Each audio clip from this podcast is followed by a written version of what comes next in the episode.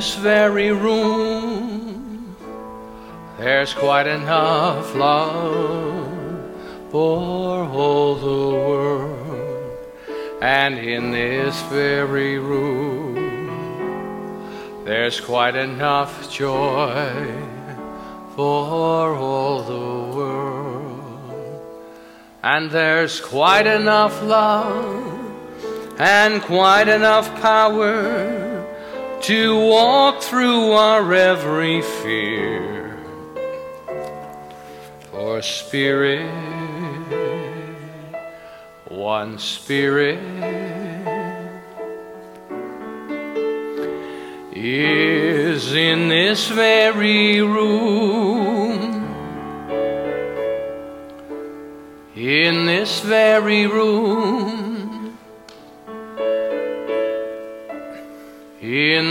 Very room. And so I invite you in this moment to just be mindful of your breathing. And notice that breath. The next breath that you take, notice it. And as you release it, notice it. And once again, as you take it in. And let us set the intention as we come together that as each breath we take today continues to open our hearts, expand them, that divine intelligence that lives in the heart center. And as we breathe even deeper down into the core of our being, where our intuition, that, that center of intuition, that gut feeling that many times we have resides, breathing deeply into our the fullness of our abdomen as well activating that divine intelligence. The breath activates this. Ancient Hindu tradition calls it the Brahma, the breath of God. They know, they understand. So, as we breathe in deeply, what I know in this moment, as we have activated all three intelligence centers, or at least set the intention for that to take place within us, and this infinite divine intelligence within us responds in like accord to that which we impress upon it. So I affirm and know right here and right now that I am activated in my heart and in my core and in my mind in a way so all three are functioning powerfully and beautifully and wonderfully. Continue to amplify for each and every one of us as we move forward this beautiful day. That this spaciousness in this moment that has been created by us coming together in a mindfulness and an awareness of the power of simply being present with our breath is transformative for you and I. What I know is there's an opening here and now for the information to be received and discerned in a way with clarity, poise, peace, and power like never before. That wherever we are living our lives in discord, physically, spiritually, or emotionally, I know the next layer of awareness and revelation and information that allows you and I to choose wisely and the most effectively and the most healthy and positive and powerful way possible to allow the divine creativity to be our way in each moment, that that cosmic Christ is given birth with each breath. Or you are the thing itself. We are the thing itself. God shows up as us. And so I give thanks this day in knowing that, that I am an, a wave of God in the ocean of God.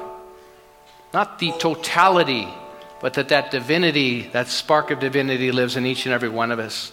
And for this, I give thanks. I give thanks for beautiful music, for musicians, for notes, for, for instruments that were created hundreds of years ago, from what we have today, from the, someone banging on a hollow log was the first drum. Whatever it may be, I give thanks knowing that we are blessed in every good way and resourced beyond measure and beyond what we can comprehend in our, in our small thinking nature. And so, standing in that wonder and awe with you, I give thanks. I release these words, knowing that they continue to work with great good for you and I, to the degree that we continue to say yes to these possibilities and these ideas. For this, I give thanks and invite you to say with me, and so it is.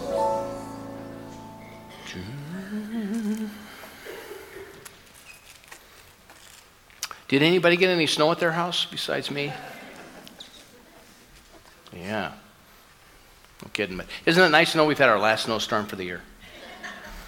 So I'm inviting you to hold that with me, and if we can't pull that one off, then I don't think we're worth the what we say we're worth. Whatever. Okay?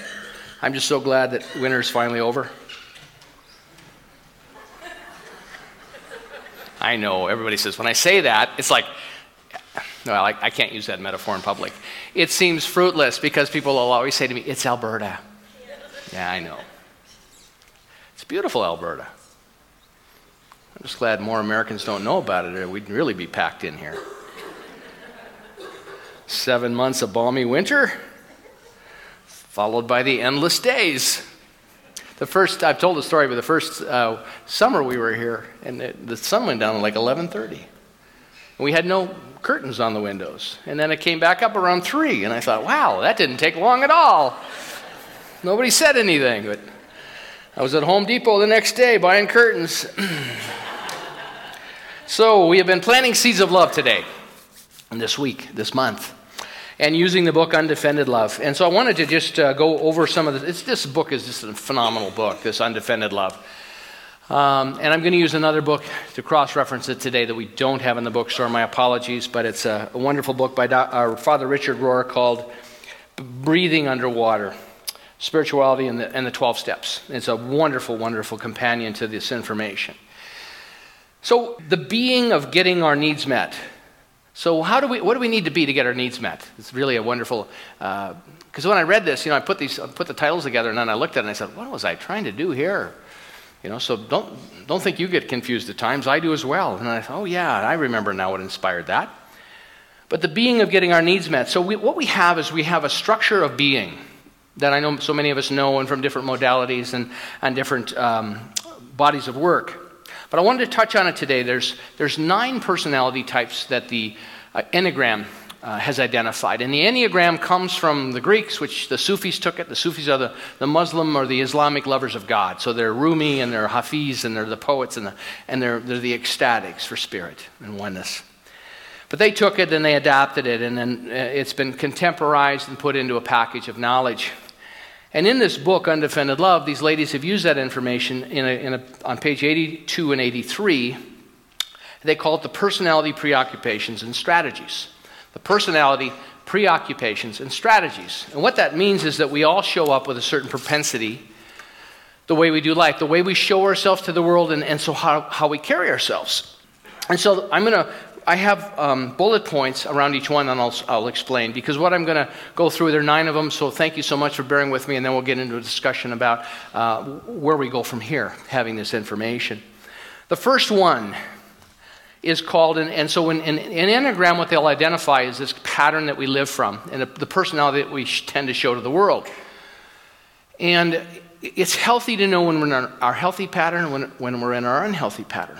And that's what I love about it. So, number one, you may see yourself coming and going in some of these. I'll, I'll, I'll share them as succinctly as I can. Number one, I do everything perfectly or according to the rules. I am always fixing myself and others to try and make things right. Does anybody here have that practice going? All right, nobody. That's great. So we can cross that one off the list. So the reason that other people do it, because nobody here does it, obviously, is to experience ourselves as right, doing right, following the rules, doing things perfectly. If I do it perfect, then I'm perfect. What it, what, it, what it keeps us from feeling, so we do this to avoid feeling something, and when we're not in our healthy pattern. What we're trying to avoid is the, the idea we're imperfect, that we're flawed, that we're not right, we're not welcome, we're like a mistake. And what we're seeking is perfection, wholeness, and serenity. But there's these patterns that we have and we can adapt, so I'm going to do things perfectly.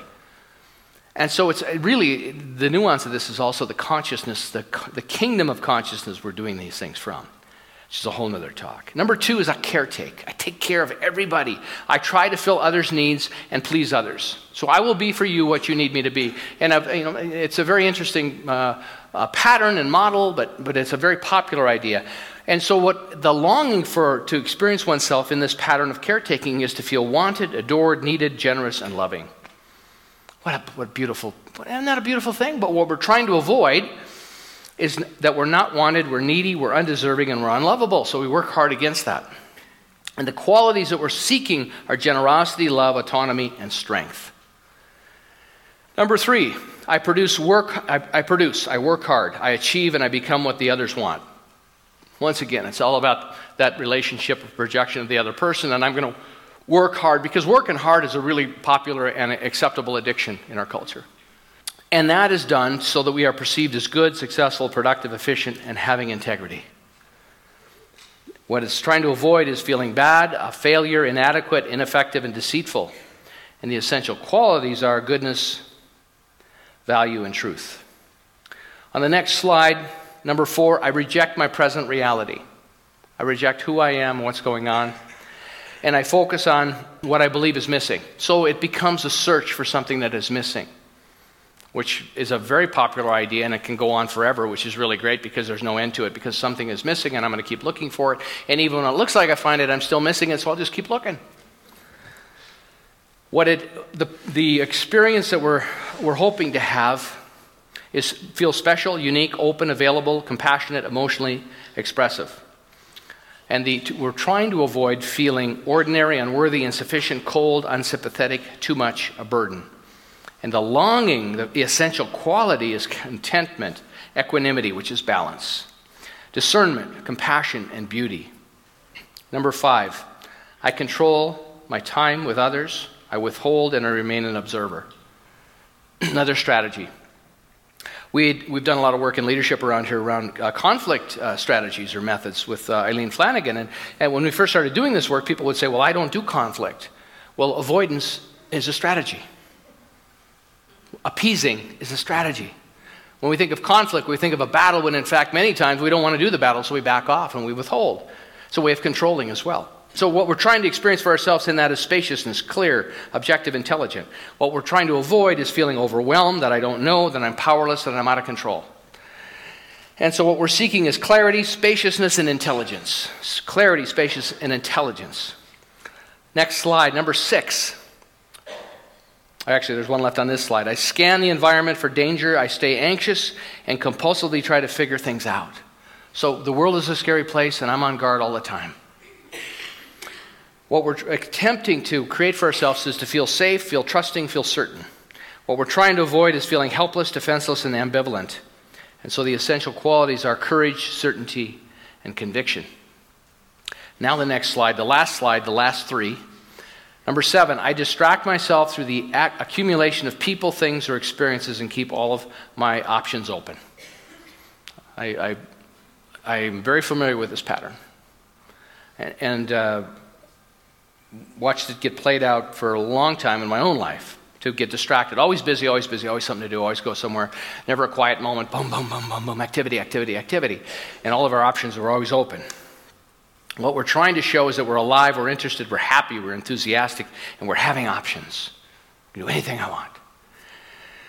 What we're trying to avoid is, is boredom. We're uninteresting, our emotional pain, we're depressed, and the feeling that I don't belong. And the essential quality is joy, open, and vitality. Number eight, I work or fight to create a fair and just world. The world's unfair. Um, when we stand in the world and say the world's unfair, what do we look for? What do we extract from that conclusion? Circumstances and experiences of the world being unfair. Which, at the, at the depths and depths and depths of this, if we understand we're all eternal and that all of our souls have the, a, a purpose, then how can anything be unfair? And yet I know we, we see suffering, we want to fix and help that. And I, and I think that's our divine nature of oneness.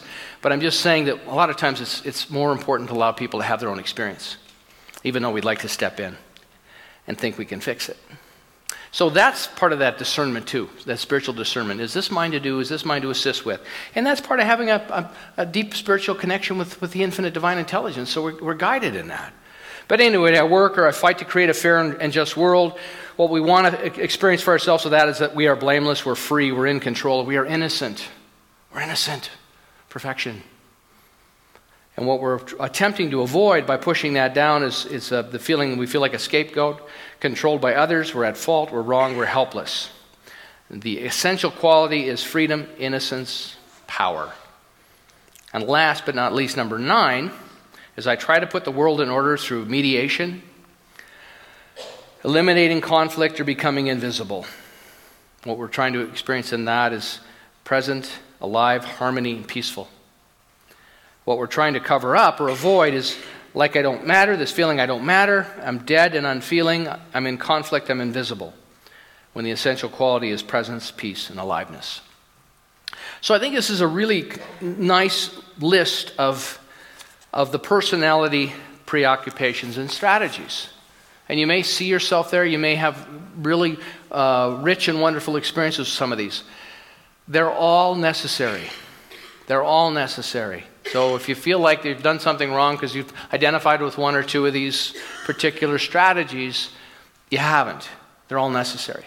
But what I want to talk about is what we do knowing this now. Why it's good to know this. And I know I, someone came up to me uh, after the first service and said, You know, have you ever gone through this per- personal development training? Because they teach all this. And I said, Yeah, I get it. That stuff's all in all this stuff. And you know, I'm not going to name names, but, but there's, truth is truth. I mean, this information has been around for centuries. As I said a couple weeks ago, you know, it all started with in the, in the, the Western world with Phineas Quimby and then Mary Baker Eddy. And then it has branched out into things that are more non spiritual, but the training and all that. So I get that. But I think it's important because these are, these are some, some tried and true uh, designators of how we operate. Strategies, so we, we need them so we can uh, survive. But what happens with all these at the end of the day is they become our addictions. We can become addicted to, to addictions are, uh, first of all, we cannot transform what we do not acknowledge. So the reason I share these with you is not to punish you or to tell you that you've done something wrong, but simply to say, until we pull them up and look at them and bring awareness and consciousness to it, they continue to operate in our lives unconsciously. And part of, the, part of this journey and the challenge for us is to take responsibility and ownership of that which is, true for us.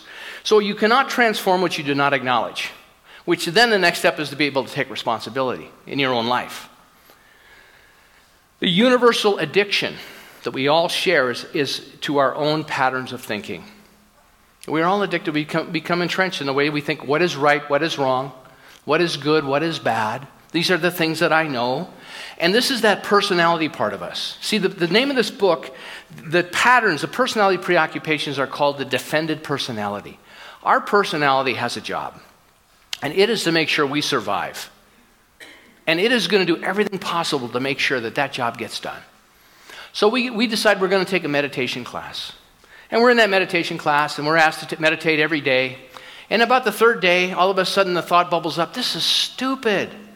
You're wasting your time. Why are you meditating? You could be doing all these things, whatever those things are. That is that egoic nature that is so used to having its own way with us that it's just in the resistance. So then we forget, or then we get, we get lazy, or we fall out of the patterns. I have a wonderful um, video I'm going to show in a couple of weeks of one of the Canadian rowing coaches, and he talks about how he trains his athletes. And at some point, you've got to push that resistance away and continue to move through. And I think it's true of spiritual practice. Part of spiritual practice is you've got to push through the resistance. And when we understand our resistance, what it looks like, part of my resistance is I always forget.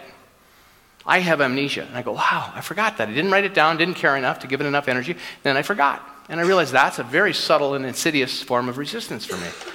So, universal addiction is, to our, uh, is, is addiction to our own pattern of thinking, our stinking thinking, as uh, Father Richard Rohr talks about in this book that uh, beautifully cross references this breathing underwater. And if we try to change our ego with the help of our ego, we only have a better disguised ego. So, in other words, the, the, the shift and change we're looking for, if we aren't willing to go deeper, if we aren't willing to do some of that deep inquiry, we're stuck. It's never going to change. One of the patterns and things that's happening with our movement on the planet right now is that we know another good idea is not the answer. That we've gone as far as we can with our minds, and now it is not so much the mind, there's something wrong with the mind, it's just that we have, we have excluded the heart intelligence and that intuitive intelligence. So it requires all three. And, uh, and actually, Father Richard Rohr writes, writes about that in this Breathing Underwater. Thomas Merton, amazing theologian, was a monk.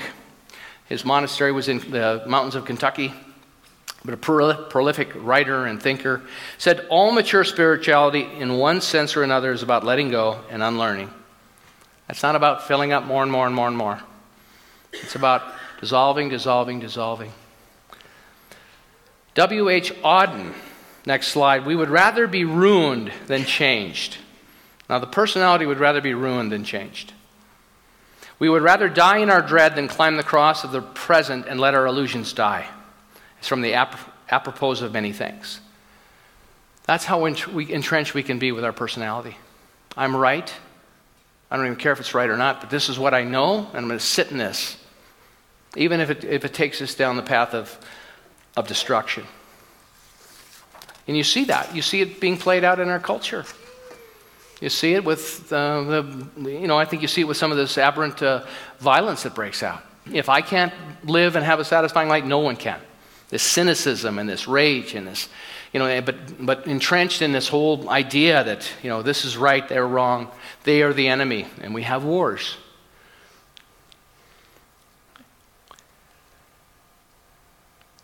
One of the challenges with spiritual practice is it'll move us into a state of grace. And so I want to share this quote with you from Father Rohr. It says, Grace is always a humiliation for our ego, it seems. Grace, the state of grace is always humiliation. What the personality says, oh my God, I can't move into a state of grace. I will be so vulnerable. And yet, without vulnerability, we can't open ourselves up to this larger world. It's so paradoxical. And we can do it in bits and pieces. You know, this week you can do it for 10 seconds you know, I'm, I'm open to a, an experience of divine grace. And then the following week, do it for 20 seconds. You don't have to take it on all at once. We, what, it, what it requires is for this transformation to happen is vital spiritual experience, spirituality that reaches to the hidden levels and a deeper and wider perspective, an openness, a willingness. And that's what all the great teachers have taught us. You know, the teacher Jesus in all the scripture would talk about, well, he used the metaphor of the, the, the, um, the branch being cut off from the tree, which is a, an articulate, I mean, he was talking about this then. How we can get so wrapped up in the world of the, the material world that we, we lose our connection to spirit. We live in duality, that there's right or wrong, good or bad, that there's evil, there's the devil, and there's God. When in fact, what he was speaking about is when we're cut off from source. He used to talk about the, the grain of wheat the wheat grain, and how the wheat grain would have to die so that the wheat stalk could be born.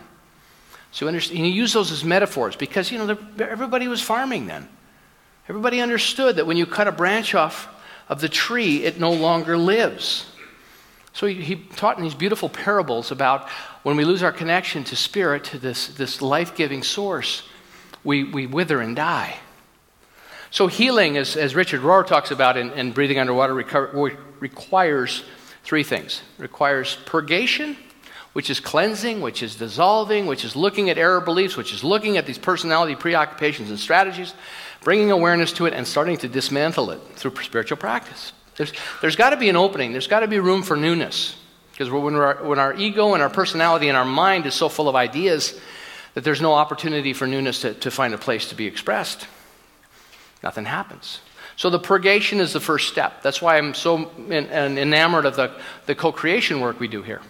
I just did one with our foundations class Saturday morning. We did a, we did a sacred healing circle and we identified an error belief. We go and we, we, and we bring that into awareness through spiritual practice and prayer and setting an intention. We release it and we embody a new quality. Because the universe affords a vacuum. It's not just so much erasing it, it's also then embracing a quality of the infinite. These qualities, essential qualities at the end of each one of these personality uh, strategies I read perfection, wholeness, serenity, generosity, love, autonomy, strength. So it requires a cleaning, a house cleaning, an examination. Because then we can move to illumination. And the illumination might be oh my gosh, there is something beyond this. I'm not alone in this. You know, one of the first step in the in the 12 uh, step program is I'm powerless. And that seems so paradoxical to us. We're not, oh my God, I'm not powerless. What they're talking about there is the personality. We go round and round and round with these good ideas and these good ideas and strategies and strategies, and all they do is take us in a circle. As, as Father Rohr says within the book, and I think it's true, we don't start to step into it in a meaningful way until we've exhausted all of our strategies. Because what we're doing then is not allowing this infinite divine presence to move through us, to guide us, direct us, resource us, inspire us. So the paradox is in that surrendering of, of saying, it's not my life, my life is God's life. And moving into that, in, into that experience of the sacred. And then all of a sudden, this powerlessness is empowering, but in a whole different way. So it's a very, it's very interesting. That's like the near enemies this illumination, which is that idea of possibility of our souls waking up. I have a soul. I'm connected to something bigger than me. And oh my gosh, look at the possibilities. And we've had, our, we've had enough of these strategies that have limited us. We get that down. It's time to, to put them down and love them and dissolve them. And then, of course, union. We move into union.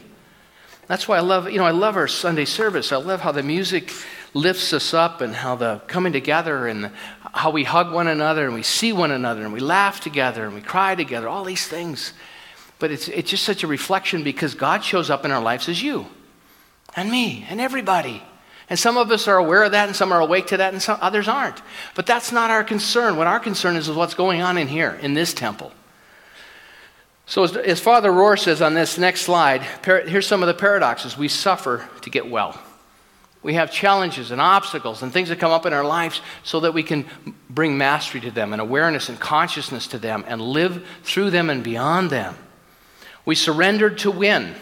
That whole idea, I'm powerless.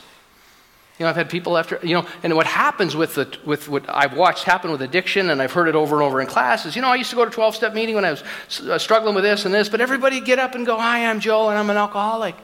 And I don't want to be in a room of people that were affirming their, their sickness. And, and when, we, when we hear that, what we need to understand is that is the first stage of it. That is people identifying their personality, preoccupations, and strategies. Because the only way to, through the threshold of something new and something more alive is by being humbled. That is that grace that is required. That I don't know how to do this. I am powerless over this in my life. I know I can't take another drink the rest of my life, or I can't abuse alcohol, or whatever it may be that is my drug of choice. But it is that personality moving aside so grace can be present.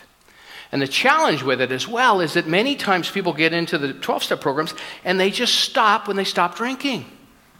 They just get to the purgation part and they go, hey, I'm done drinking. I'm done drinking. I, Richard Rohr writes about it in here so beautifully. I want to share it with you. I know people like this. He calls them dry drunks. These are the people who do not drink or take drugs anymore, but they drive the rest of us to want to drink by all their all or nothing attitudes. I told you, I've told the story before. I was over at the Second Cup having a meeting with someone, and this guy came in. That was this fellow happened to be a 12 stepper, and this fellow's fellow from his home group. And he came in, he found out I was a minister, and then he circled around. He literally circled and stared at me for like 15, 20 minutes. I finally said, "Well, let's go, let's go have a talk." And I said, What's up? And he wanted to make sure that I was preaching the gospel of Jesus Christ from the King James Bible. And I said to him, Look, man, I'm right there with you. If the King James Bible was good enough for Jesus, it's good enough for me. He felt good about that. I mean, he was hell bent for leather that he was going to make sure, but what I was teaching lined up with his entrenched all or nothing. You either believe exactly what I believe, or there's something wrong with you.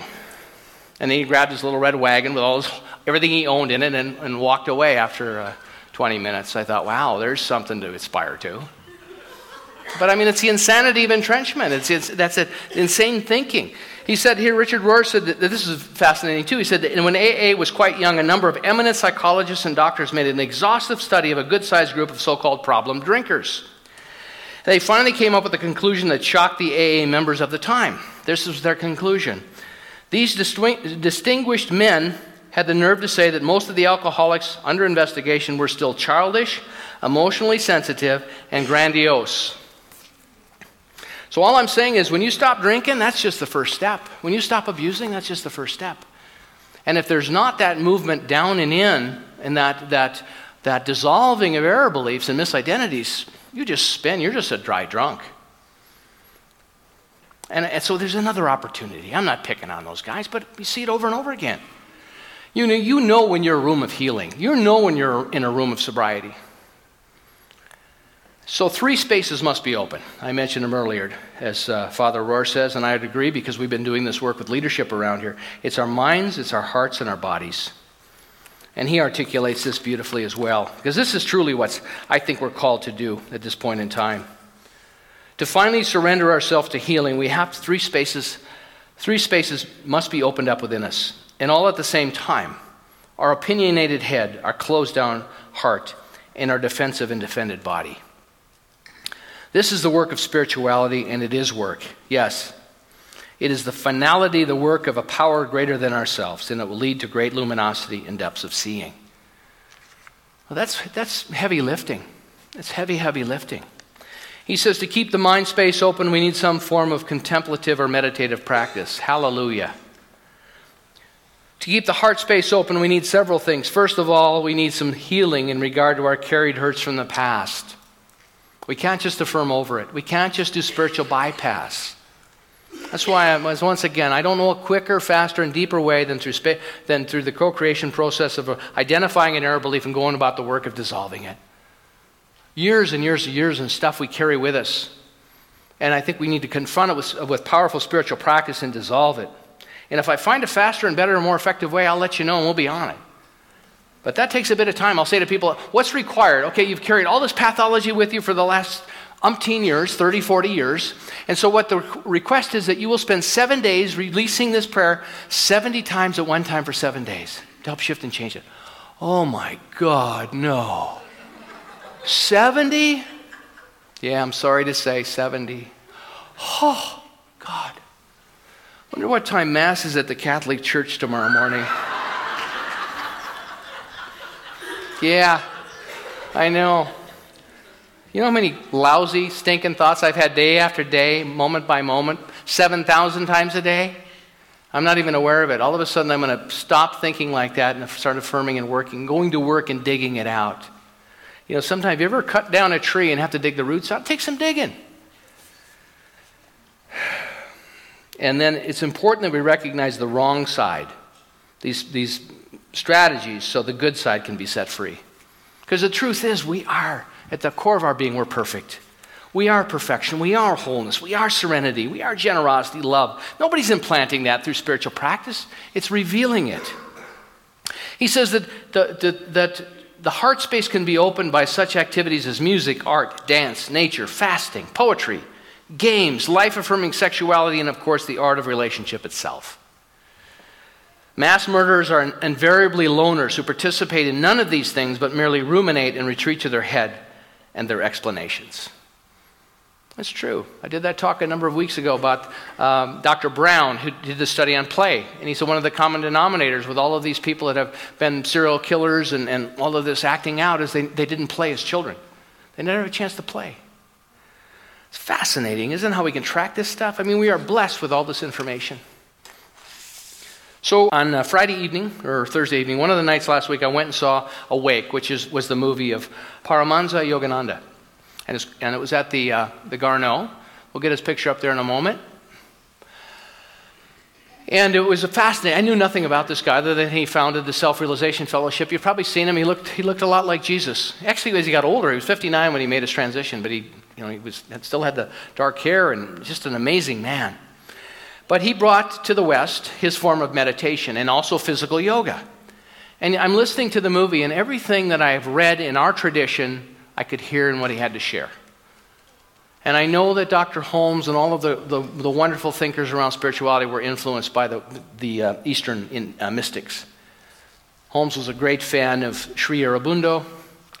He was also, uh, and Vivekananda had come about 10 years before uh, Paramahansa. But it was just fascinating. And what he said was it, it requires meditation. Meditation. To have a meditation practice. His meditation practice was to get quiet and talk about posture, talk about having your chin up, and then just say, Reveal thyself. Reveal thyself. And so this was a, pr- a, very powerful, profound practice. And one of his followers came to him who was a civilian. Now, there were people that became monks with him, and they gave up everything, and they went and lived at this, uh, uh, the various monasteries that he taught from. But there were many that were just like you and I, that were civilians and go out in the world, do their work. And, and he said that. He said, the challenge is not to be a renunciate, to move away from the world. The challenge is to continue to do this work and take it into the world in our everyday lives. That is a lot more challenging. This would be so much more easy. Eh, you know, doing church would be so much easier if, if people weren't around.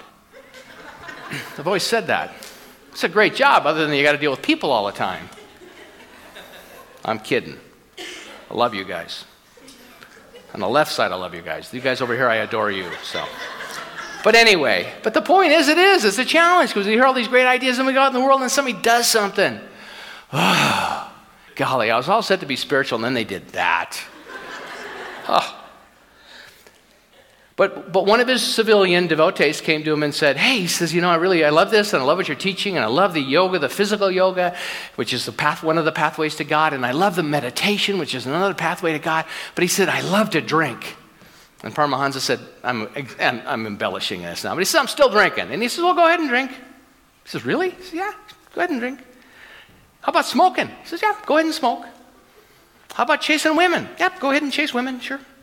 This guy's like, This is great. I got a spiritual practice. I'm part of a community, and I can smoke and drink and, and, and you know, be, be a serial dater. And he said, But what you may find is that over time, with practice, those things may fall away for you. So what he understood was that, you know, do it as long as it serves you, but at some point in time, as you deepen and you start to re- reveal that divine presence that lives within you, those things will fall away. And so he was wise enough not to say, hey, you got to stop that now, but to realize that continue to do the practice, continue to dive into the deepness and the richness of what's available to this quantum field. I mean, he was talking about the grooves in the brain that we're now hearing from the neuroscientists in 1910. He was talking about spirit being energy in 1910. It, there's nothing new. I haven't read his uh, autobiography of a yogi, but I'm gonna. So I'm ready to read it now. But this man was amazing, and he wanted to go back to India. He did. He said, "I'm not. I'm, i want to go home." He, but he, he followed his call. And it's such a powerful thing. I, show, I know it's showing at the Garneau. Someone told me, to, I think, to, hmm, some, it's today at 1. Let's get over. Today at 1. We better get out of here now. And tomorrow at 4. Thank you. But it, will uh, it's a wonderful, wonderful movie. It's an hour and a half. So the practices. How do we move out of this? Richard Rohr says prayer is the way we change our operating system. And I'm talking intentional prayer. I'm talking centering prayer. There's one life. That life is God. That life is my life right here and right now. That kind of prayer. Not, well, there's a, there's a power and a presence, and I'm part of it. Throw the part out. Just do the full on thing. Stand under the waterfall of grace and say, That life is my life right here and right now, the fullness of it. Let, drink it in. Man, let it flow through you. Let love wash through you like never before. Yeah. Whew, is right. Just as I said that, I just, whew, I got the God bumps. Whee! If I start to float up, you grab, Darren will grab my legs, okay? Prayer. It's the way we change our operating system. That's why we teach it. That's why we emphasize it, because what we need to do is to go to work at those grooves in our brains that's not enough, those, those personality patterns that don't work for us, and dismantle it and dissolve it. It takes time. It's a lifetime of that stuff. And it's okay wherever we are, and it's okay what patterns we have. Just don't stay stuck there. Don't stop, stop with the addiction right there. Uh, we can become addicted to our thinking just as we can to alcohol or drugs. It's the same pattern. We are an addicted culture. We are addicted as nations of what we stand for. It's not that, that things aren't beautiful in nations, but there's so much more possible. Meditation. As I said, Paramahansa, reveal thyself through me. Reveal thyself through me. And I wish I'd written down the rest of his affirmation. It was beautiful. So simple. Reveal thyself. And he would listen. Towards the end of his life, he would go into samadhi, which is that deep state of awareness in that quantum field. And his eyes, they showed a picture of his eyes lighting up. It was just amazing. They called him um, Paramahansa because Paramahansa means supreme swan, which means the ultimate spiritual um, development. Compassion and forgiveness, gratitude, loving and caring for your body. All those things are important. This body's amazing. This whole pattern that we have of an endless capacity for self loathing. It's got to stop. We've got to catch ourselves when we do it. So you made mistakes. Jiminy Christmas. Everybody has. We all have these patterns going on. Let's cut ourselves some slack. You know what? I'm going to do the best I can today. And if I make another mistake, I am going to forgive myself as fast as possible. And other people too. It opens us up to this newness, this grace and beauty. Because otherwise, we cut ourselves off from the tree. Next slide is I, showed you at the beginning of the month, and I want to bring it back because it's so profound. And after doing this work and spending time with this material, I feel so blessed. Aldous Huxley from the Perennial Philosophy we can only love what we know, which includes our, our um, personality, preoccupations, and strategies. It's not to hate them, it's to love them and to dissolve them. Realize I don't need this strategy anymore. Because what I know is I don't need that to defend myself. I stand in wholeness, I stand in grace, I stand in oneness, I stand in love. You know, the reason that we get into partnership, this is beautiful too, and I just got to share this and then one last slide, because I know we got to get over and see the movie. This is Undefended Love on page. Uh, chapter 5 there's i don't know what the page number is there's no page number on here closeness as we will soon understand, is not the ultimate goal of relationship. Isn't that fascinating? It's not the ultimate goal of relationship. It is a developmental stage. There are, in fact, two levels of closeness that every couple must pass through on the way to intimacy. The first, which we call unhealthy dependency, is where we are focused on our partners to the exclusion of ourselves. Has anybody ever done that? Look what an involved group you are. When, okay, thank you. Yeah, we meet somebody, it's like, wow, and we just give ourselves and everything to them. And then we're watching any expression, anything comes up, and then what must I become to make this person continue to be so joyful, free, and happy? All that stuff. And that's we all do that. That's just part of this. It's part of it. The second stage is the mature, mutually supportive level of healthy closeness, the foundation upon which true intimacy is built and maintained by exploring the ways in which closeness can be healthy or unhealthy. So it's good to know it. And then we can work in the direction we want to work. We can more easily make choices that move us towards the fullness of an undefended union. So, how does this look? This is why we, this practitioner work that we, t- we coach and teach here is so important. Because what happens for all of us is we slip back into old patterns. So, I, Laura and I, my wife Laura and I have had this discussion throughout the week looking at this material. And one of the things that, that I've noticed about what I've been able to do through my own journey is I will go off the rails or she will have, she'll be processing. And it's so sacred and beautiful to, to hold the space and just nurture them back into wholeness. Not to fix, not to compare, not to feel like there's something wrong, but to nurse them and welcome them back, or to, to hold that space of wholeness, which is what practitioners do. I tell practitioners we don't give advice. And I think it's, it's so interesting because our head, we're up in our head thinking and doing what I got to do, and I got to help this person. I got to figure, hold the space of grace. When you embody grace, when you embody unconditional love, and you hold that space for one another, and that's what meaningful one-on-one relationship is, is to stand in that awareness and see where you're, you're, you're slipping into these personality patterns that we all had to have so we can survive, and realize, wow, we have come together to give birth to something amazing. And as I stand in this awareness for another, I'm standing in it for myself. That's oneness. It's a beautiful act of love and devotion. And I don't think any of us learn, learn that without going through these trials and tribulations, having our hearts broken, having the disappointments, looking at how we do relationship and realize, you know what, this isn't working. But rather than die on that cross of, of certitude, to realize, realize there's things I can shift and change here.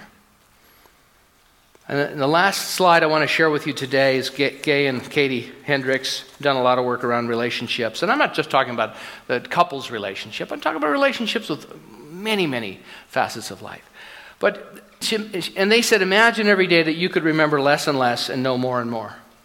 And this comes from undefended love. This is exactly what it is.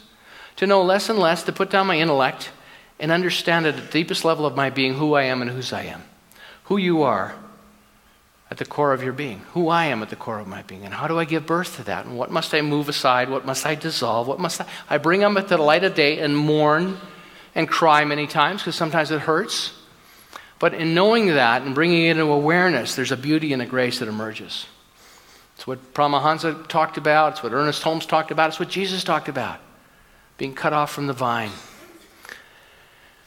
And so I just think it's a beautiful, beautiful thing that we have all this information, all these beautiful writings and insight and knowledge. And it's our opportunity either to carry it forward in our lives or not. It's our opportunity to give birth to it or not. And I'm just so grateful to be in a community that is alive with these possibilities, that we stand on this cutting edge of what consciousness is calling us to do, that we can no longer get there just with our minds. It requires our hearts and it requires honoring and loving these beautiful physical forms we have as well in the most sacred way possible because God really does show up as you and I. And so it is. Thank you so much.